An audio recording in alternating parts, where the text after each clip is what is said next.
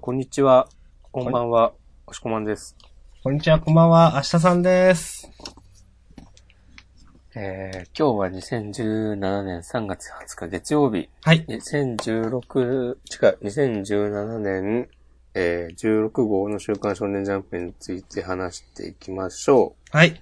ということで、はい。今週号、えー、3月18日土曜日発売で、えっ、と、20日今日が春分の日でお休みだったので、土曜日発売となっております。はい表紙、関東カラーが、藤巻忠俊、えー、黒子のバスケで、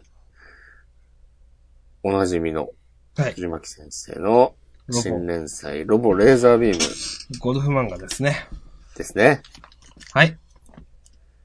で、同時に黒子のバスケの映画も、アニメ映画もね、お、あ、確かこの間土そうなんですか曜日からやってたみたいで。えそう。それでね、多分、新連載、6連弾一周空いたんですよ、この間月曜日ー、。そうなんですか。え本当だ。ええで、ちょっとね、なんか、この映画のビジュアルが発表された時に、ー、ネタになってたんだけど、うん、うん、あの、表紙めくってすぐのところにさ、うポスターみたいなのあるじゃん、ピンん。ナはッいプみたい。な。ありますね。はい。これの、えっと、みんな同じ目をしているっていう。はい。 今い言われる前に思いました、それ。 ね。かろうじて黒子がちょっと違うけど。はい。ちょっとね、これは、ちょっとひどいっすね、これ。うん。いや、原作でもさ、アニメでもこんな感じじゃなかったでしょ っていう。うん。謎だ。えー、まという小ネタを挟みつつ、あ。はい。新連載ですけど、どうはいでいしたかや、悪くなかったですよ。うん、面白いと思います。うん。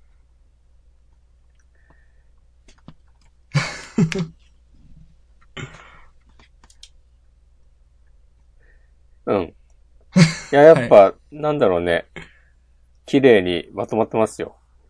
そうですね。あのー、ワクワク感はありました。あ、そ私は。はい。このお二人が会うとどうなるのかなみたいな。主人公のロボくんと、なうんんか、高校生チャンプみたいな。肌が黒い。ううん。う青峰くんみたいな。ん。はい。 ま、青峰くんって呼びますかなんか。うん、青峰くんみたいな。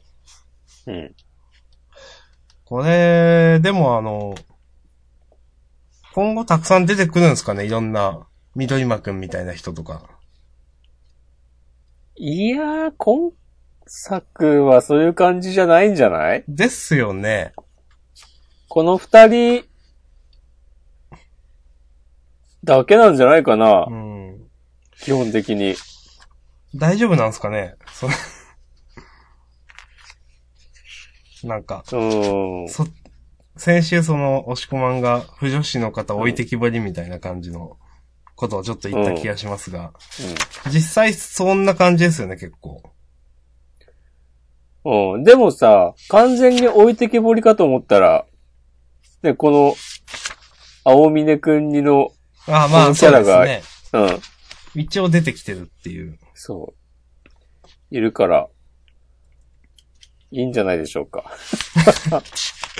わわかんないけど、その、その辺の、そういった方たちのことは僕は全くわからないので、 はい。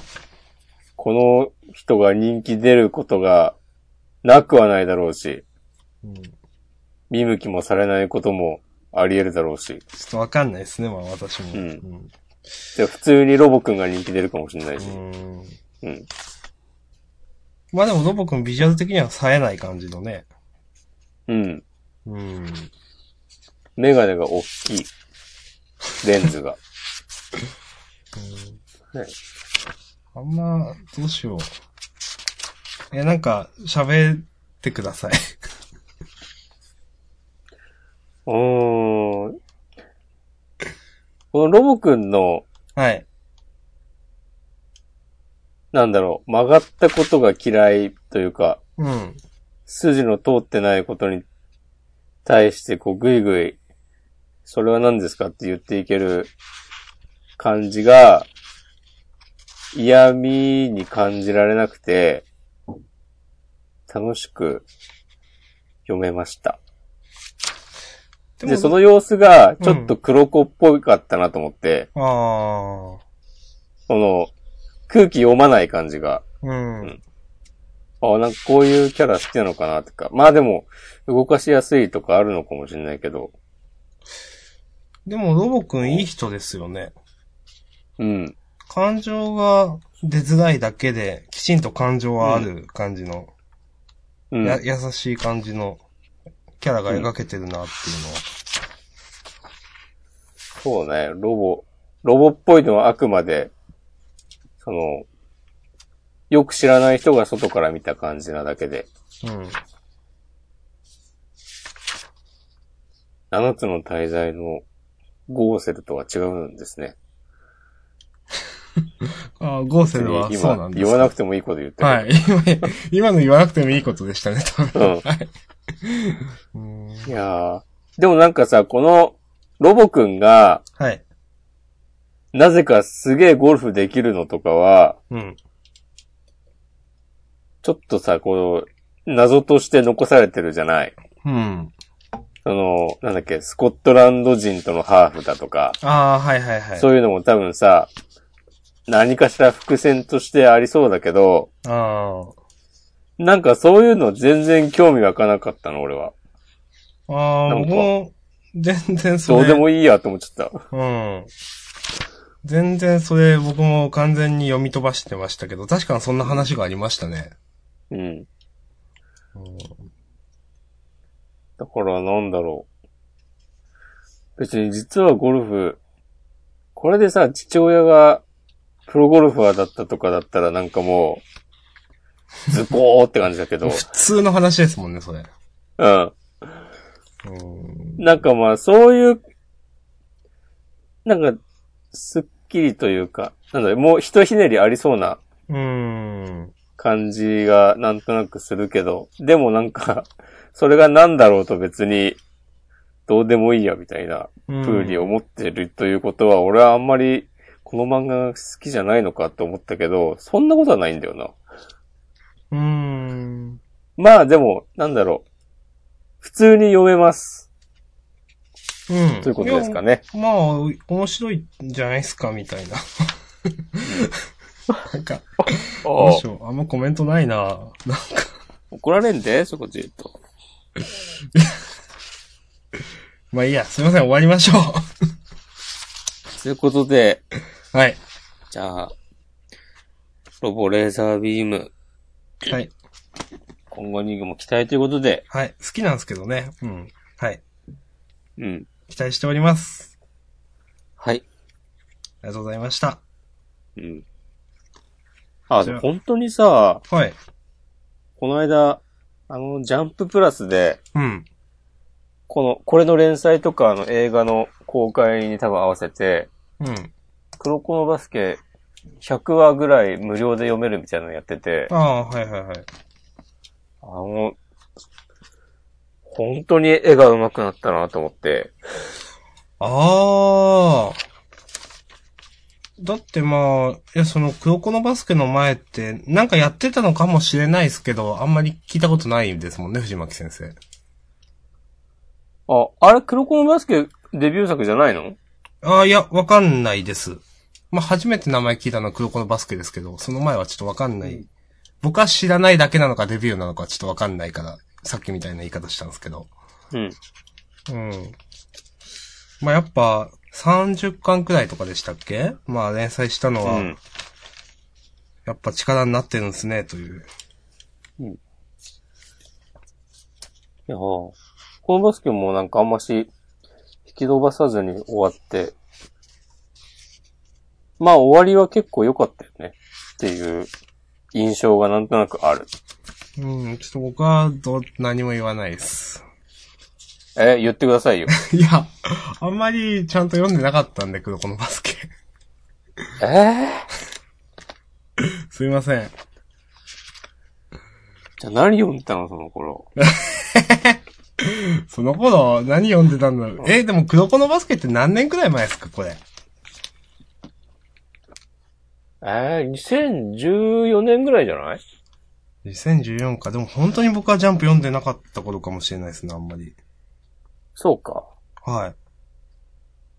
じゃあしょうがないね。すいません。はい。はい。じゃあまあ、ありがとうございましたということで。うん。じもう、ゃあすべてに感謝ですよ。はい。いやよくわかんないです、今のは。いや、言葉の通り受け取ってくれればいいけど、はい。じゃあまあ、3つ選ぶやつやりますか。はい、やりましょう。えー、迷うなぁアンダーナインティーンは別枠にしますかえー、いや、どっちもいいよ。あ、そうですか。わかりました。うんえーと、じゃあ、入れますか入れ、入れましょう。言いたいことあったら言いい入れてこそう、そうですう。うね。ん。言いたい奴らは、全員まとめてかかって こい。難しい、難しいな、今回も。よし、よし、よし、行きましょえーっと、ちょっと待ってくださいね。う。はい。えい、えい。はい、OK です。いはい。いですかせーのはい、いいですよ。ドン。うん。私、明日さんが挙げたのが、ゆらぎそうのゆうなさん、アンダーナインティーン、ドクターストーンの3作。そして、私がはい。選んだのが、はい。鬼滅の刃、スプリングウェポンナンバーワン、アンダーナインティーン。はい。別枠にするかどうかと言いつつ、二人ともしっかり入れてくるっていう。じゃあ別枠にしとけばよかったんじゃないかみたいなと いこもありますけど。はい。まあ、結果、結果論ですからね、まあまあ。はい。じゃあ、アンダーナインティーンいつものことく最後でいいですかいや、あえて今行きましょあ、わかりました。アンダーナインティーンですが、どうでした、はいいう。俺今週、今まで読んでてね、初めてちょっとだけいいなって思えた。あの、私も今週、うん。あれ面白いじゃんと思って。 なんか、あれ面白いって思って。逆になんかちょっと残念に思ってしまって。いうん。や、突っ込みどころはあるんですけど、うん。うん。あのーあるんですけど、でも面白かったんじゃないですかうん。でも、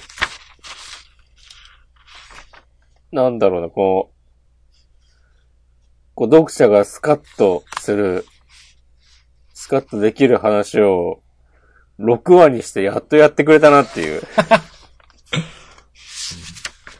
そのい、や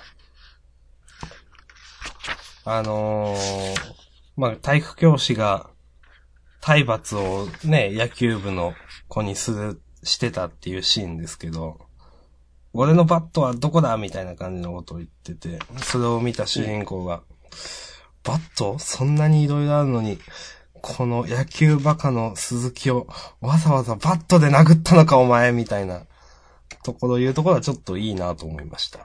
ー、うん。うん、俺はこの、えーっと、鈴木くんと主人公、鈴木くんの、なんか、主人公のことをよく見てる感じとかが、うん。あ普通になんか、青春、学園ものじゃないかと思って。うん。いや、この、この人こういうのやりたかったんだなっていう。えいいぞ、こういうのをもっとどんどん出してってくれと思って。うん。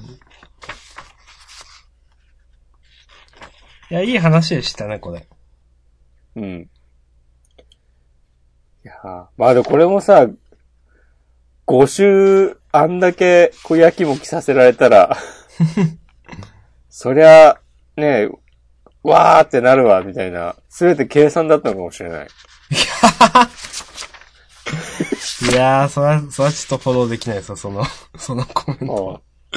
んええいやー、まあ、どうなんだろう。総評としては別に今週は、すごい良かったんですけど、うん。気になったところはちょっとだけあって、一応、じゃあバランス取るために、言いますそうかいうのも突っ込み入れておきますか。うんなんか、うーん。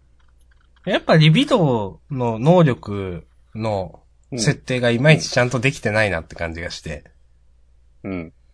あのーまあ、最初っから、どうなってんのかな、これ、と思ってたんですけど、1話か2話で、主人公のリビートが発言して、谷先生の口を縫ったじゃないですか。で、その後何事もないみたいな感じになってて、あ、血とかは出ないんだと思って、うん。うん。なんか、別、痛くないし、そう、作用はするんだけど、その現実の何かに。なんか、それは、だから、まあ、念の意図みたいな。念能力の。なんか、そんな感じで、でも、かなと思ってたけど、でもそういえば先週だから先々週にその、ななみくんが刀の能力みたいなんで、紐を切ってたよなと思って。うん。うん。で、なんか、だとしたら、なんか普通、その主人公の、はあの、針と糸でこう、なんて言うんですか、体を傷つけたら血が出て叱るべきなんじゃないのかな、だとか。うん。まあ、それもなんか、うん、よくわかんねえなと思ったり、今週そのななみくんが、糸など最弱のリビドーだって、細い脆い見た目も地味、戦闘では何の役にも立たんとか言っとって。と言いつつ結構やっぱ強いんですよね、なんか。まあ、それもよくわかんないな、私。最後その、主人公が糸を、その、身にまとって、あの、拳にまとって、まあ、教師を殴るシーンがあるんですけど、これ意味あるのかなとか。ああ、うん。多少、強くなったんじゃない強くなってるんですかね。よくわかんないですけどね、これ。うん。うん。とか、思いました。そうなんだよね。この、結局、何なのこの糸っていうのがさ、うん。ふわっとしたままなので。まあ、糸がっていうか、リビドーがそうだけど、ううん。ん。この、なんか誰が戦闘するって言った、俺の趣味は裁縫、ずっと糸に触れてきた、糸は何でも作れるっつって、うん。糸が限りになるのは、ちょっといいなって思ったんだよね。ああー、はい。むしろなんかそういう、本当にさ、戦闘するんじゃなくて、そう、なんかちょっと影でサポートするみたいな感じで能力を使うんだったら、うん。その、頭使う感じとかも、まあこの主人公のキャラとは合わないけど、うん。 合わない気もするけど、いいかなと思ったんだけど、最後結局ね、普通に殴ってるからね。そうそうそうそう。え結局っていう。で、いや、誰が戦闘するって言ったっつってさ、戦闘しとるやんけっていう。 うん、まあでも、それも、せ最初は戦闘するつもりはなかったけど、わざわざバットで鈴木を、鈴木くんを殴ってることに気づいて激高したからなのかもしれねえが、うん。うん。うん。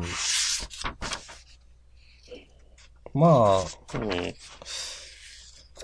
あと、まあ、これはもう今週、その、なんだろう。まあ、仕方ないことなんですけど、2話くらい前に出てたあの、ガレージキットの後の面々ですか、うん。まあ、本当に出ないまま結構終わっちゃいそうだなと思って。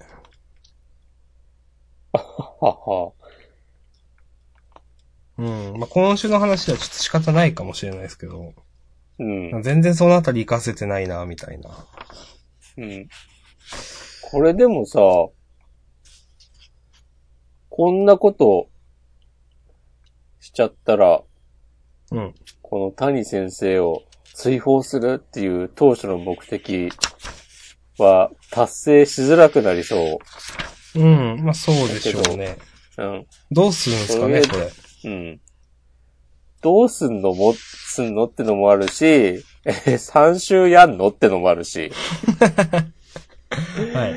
その、なんかもう、やっぱこの、話の使い方はなんかすごい自由だなって思うね。うん。いいけど。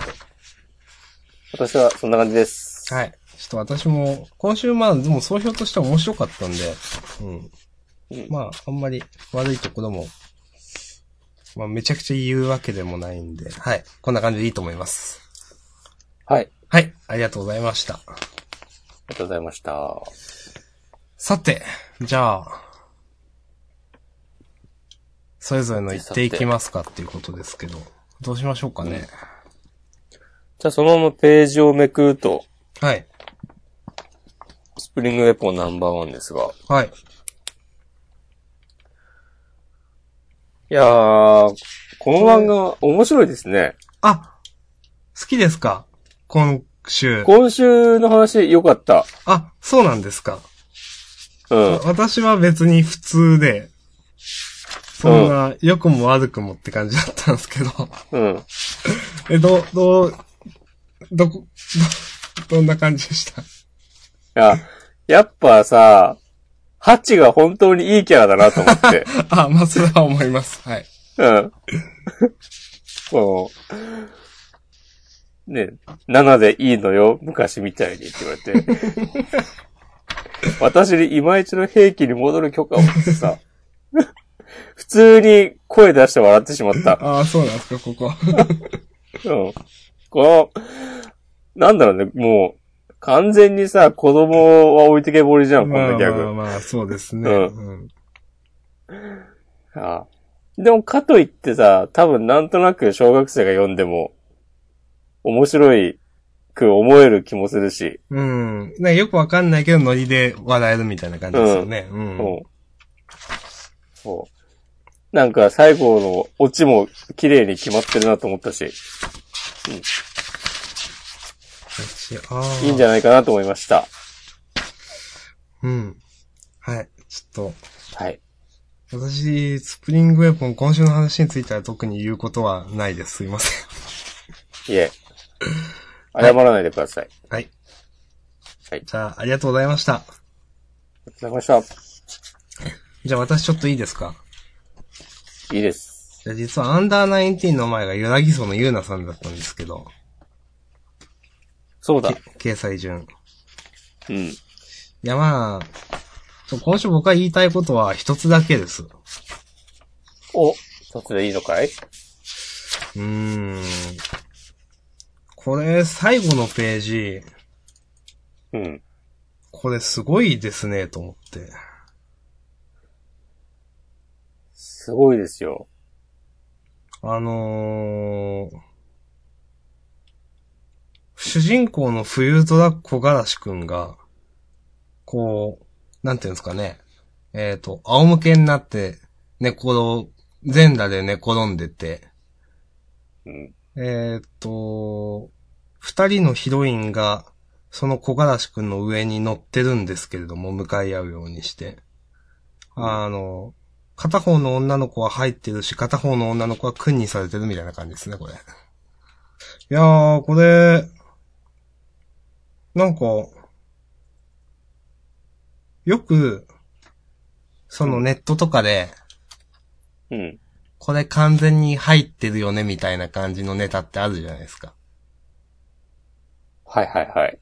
まあ、実際そこまでなんか、じゃなくても、うん。なんかそういう風に、えー言って、ちょっと受け狙うみたいなふ、あのネタってあると思うんですけど、うん。これす、なんかそのレベルじゃないなと思って。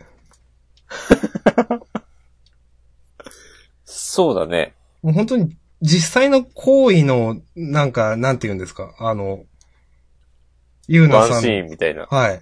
ゆうなさんのこの、ゆうなさんのこの手をこう、小柄しくんの体にこう、 なんていうんですかね。あの、つけてる感じの格好っていうのはかなり際どいなと思って、これ。完全に騎乗位じゃないかっていう。まあまあ、完全に気乗位ですよねっていう、これ。なんすか、ごいよね。うん。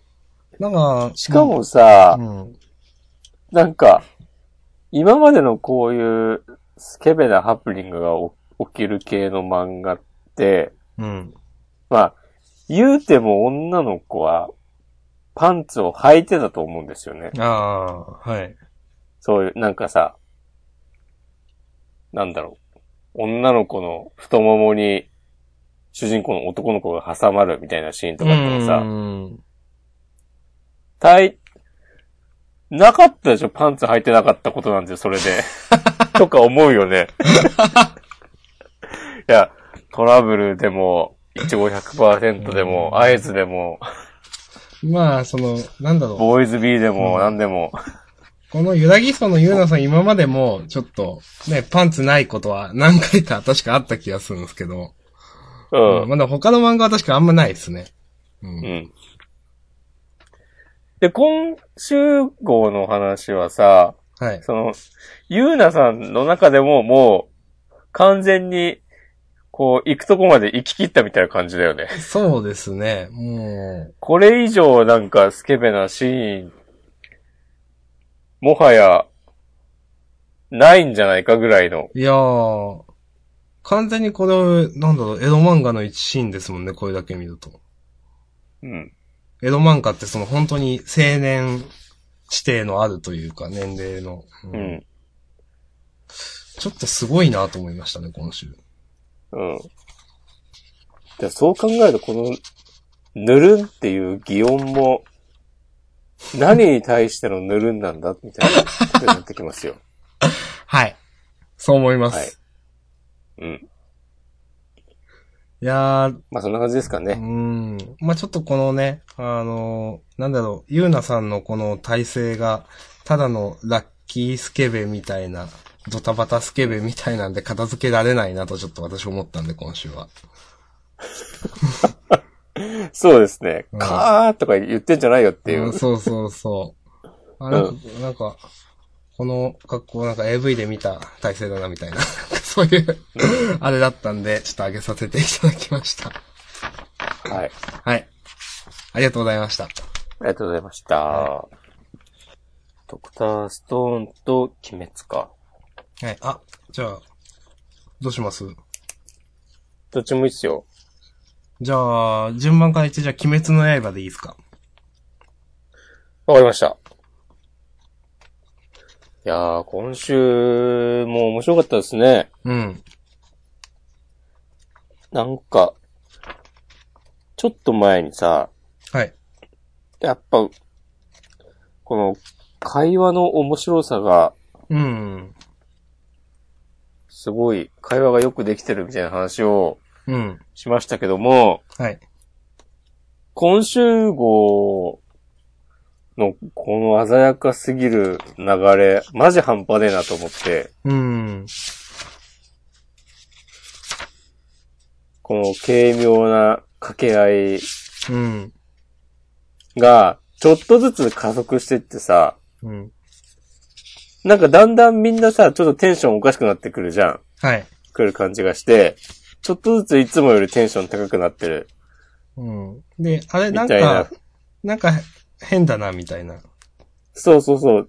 なんだろうね。普通の会話といえば普通の会話なんだけど、そこにちょっと狂気が挟まってくるみたいな。うん。感じがして、で、みんなどこかちょっと地に足のついてない感じの会話が繰り広繰り広げられてて、うん。で、それもさ、その、そこまで上気を逸してるわけじゃないから、元々のキャラクターがあくまでちゃんとベースにあって、ちょっとだけ逸脱してるみたいなうん。いいさじ加減で、なんかでも変だなと思ってたら、で、お、あ、鬼が出てきたけどサクッとなんか倒したし、うん。で、そこで、なんか、妙に炭治郎とかテンション高くなってて、これいよいよおかしいな、つっうて。ん。うんで、なんか、善逸とかもさ、変な顔してるし、前歯出 て。で、わーわーってなってさ、さすがにここまで来たら、その、気づかなかった人だでも、うん。 ちょっと今週号おかしいなって、なると思うんだよ。ちゃんとその辺の、なんか、わかりますよ。読み手に対してのね、うこん。あう、の、ヒントみたいなのも出しだつつだ、出し方っていうか、出す度合いっていそうかがうちそゃうそうんとしてるってことですよね。うんそうそう、ちょっとずつちょっとずつ。で、ページめくったら、なんかみんな寝てて、で、最後、鬼が夢を見ながら死ねるなんて幸せだよね、つって。うん。これ、あの、この間、加減の鬼で力すを、ね、多分。うん、うんそうそう。鬼物児から与えられた鬼でしょどうすんのこのみんな寝ちゃ寝ちゃって。いや、どうするんですかね、これ本当にね。ね、まあ、この鬼が、どこにいるのか知らんが、あ、電車の上に乗ってんのか。そう汽車ので上にすね。ううんん。これ他の乗客も寝てるんですかね、多分。そうじゃない多分ですけどね。うん。ちょっとわかりづらいですが。うん。こう、この範囲にいる人たちみんなに催眠をかけるみたいな能力で、ですかね。いやー、いや、面白かったですね。うん。うん。この柱の人は、別に炭治郎をぶっ殺すみたいなテンションじゃなかったんだっけうーん。忘れちゃったいやな。、なんかあんま考えなしだった気が。いや、どう、どうなんだろうな。そっか。あんましでも何も言わずに見てるみたいな感じだったから、多分。うん。まあでも基本的にその、味方はいなかったですよね。うん。あの時。うん。まあでも、まあでも、その今回は、結局うん、なんていうの、作者としては、この催眠にかかっているっていうのを描ければいい1話じゃないですか。うん。いやそれを描くのに、これ以上ない完成度だな、みたいな感じはうん。しますね、確かに。うん。うん。はい。まあ、そんな感じです。うん。いいと思います。ありがとうございました。はい、ありがとうございました。いやーじゃあドクターストーンの話ですけど、うん。あのー、1話で出てきた高校生最強の、うんなんとかくん、ちょっと名前忘れましたが、が、獅子を司さ、が、ちょっとここで出てくるとはちょっと思わなくてびっくりしたっていう感じですかね、素直に。うん。主要メンバーだったんですね、これ、話の。ね。うんで、なんか、とりあえず、あ、いいやつなんだっていう。うん、まあでもちょっと、まだわかんないけどさ。うん。だってこれが敵になったらね、みたいなのもちょっとあるんで。まこの段、銃もないこの段階だといくらなんでも強すぎる。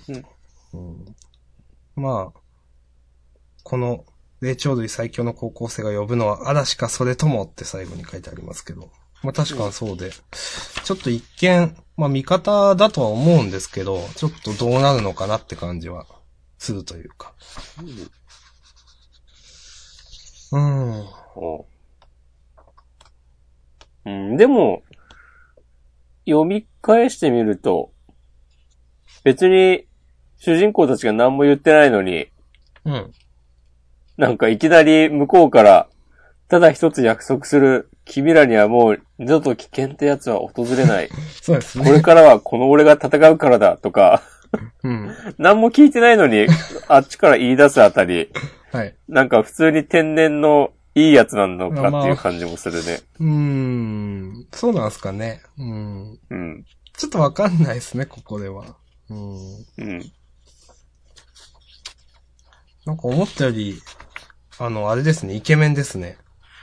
うん。もっとなんか1話の感じだと、1話というかこの、まあ、3話も石像の感じだともっとごつい感じの想像してたんですけど、うん。しなやかな感じのイケメンでしたね、と思って。そうですね。どっちかっていうと。うん。それは、この、坊一先生のタッチなんですかね。うん。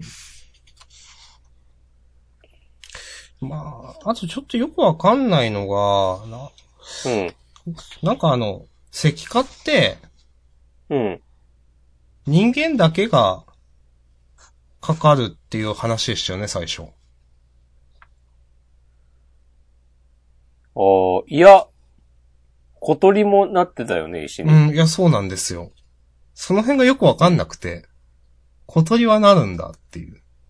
まあ、だからなんか、なんかと、石になるのかならないのか動物はよくわかんないという。そうね。うん。あの、なんか光を浴びなかったら、石にならずに済んだとかなのかな。でも、人類が一人残らずなっちゃったっていう設定じゃないですか。そうだよね。うん、だから建物の中にいた人も例外なくって感じじゃないですか。うん、なんかそう、そういう壁とかも全部すり抜けるみたいなイメージだよね。そう考えるとなんか腑に落ちないなという。うん。まあでもその辺も、最終的に、ちゃんと筋を通してくれそうな気がする。なんすかね。うん。うん。うん。面白かったです。はい。なんかめっちゃなんか言うかっていうとそうでもないんで、別にこの漫画に対して今日は。うん。こんな感じです。はい。はい。ありがとうございました。ありがとうございました。一応終わりましたが、そうですね。なんか他にありますう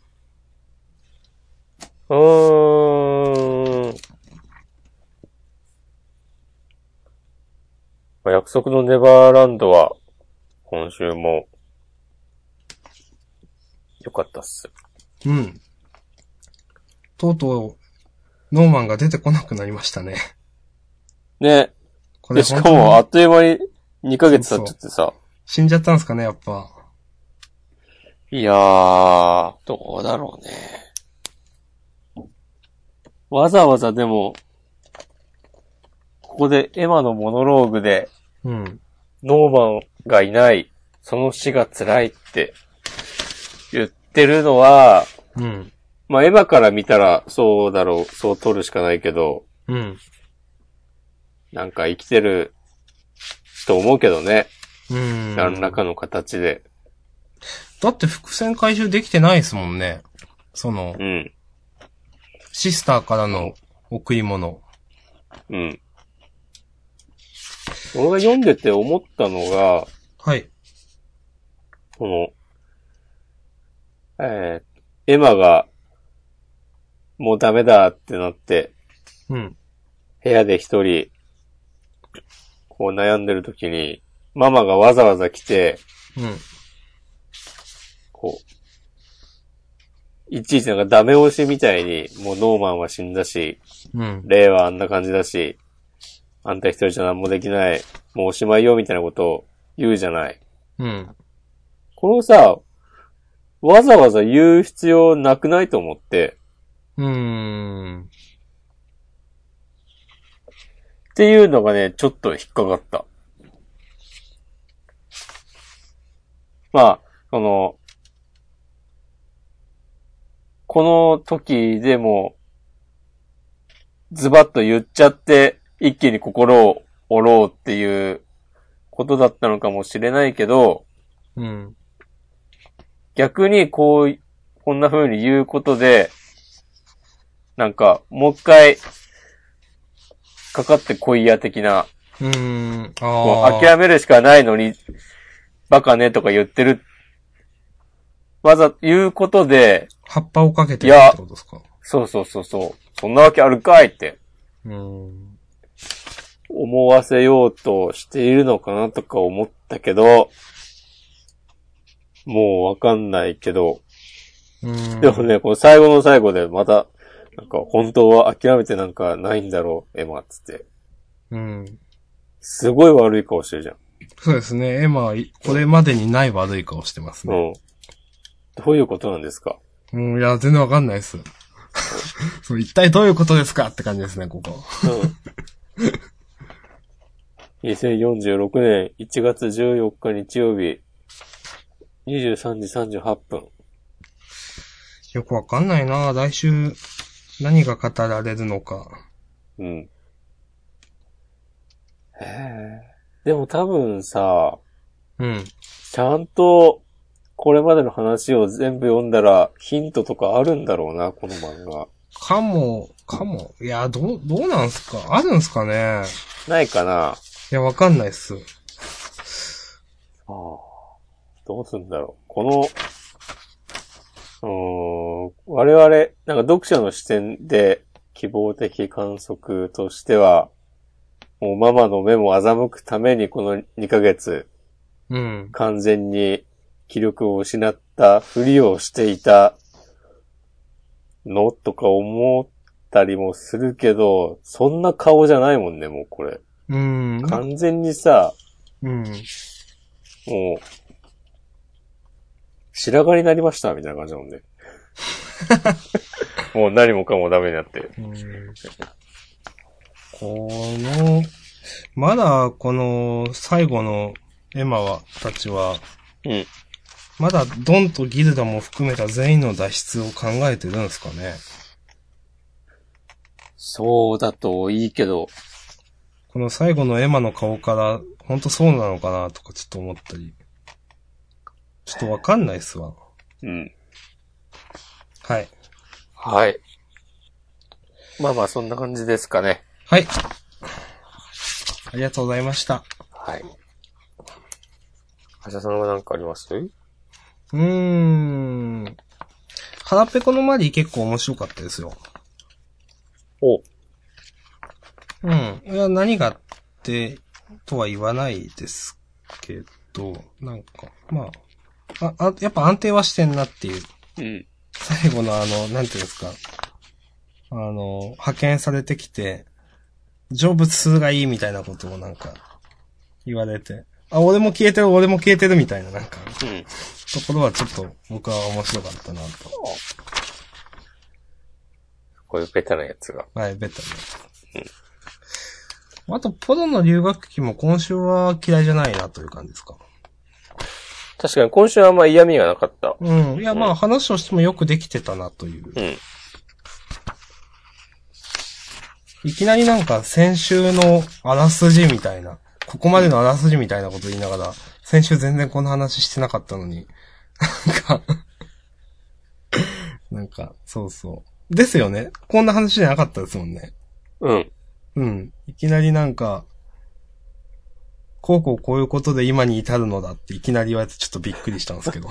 うん。うん、まあ、こんなとこでしょうか。はい。はい。じゃあ、自主予告いきますか。行きましょヒロアカが関東からう。お、うん。どうだ。アニメ2期。で、そうまワン、うーん、ワンピースは違うか。そうま、ロボ、レーザービーム、ネバーランドがセンターからと。いや、ワンピースもじゃないワンピースもセンターカラーか。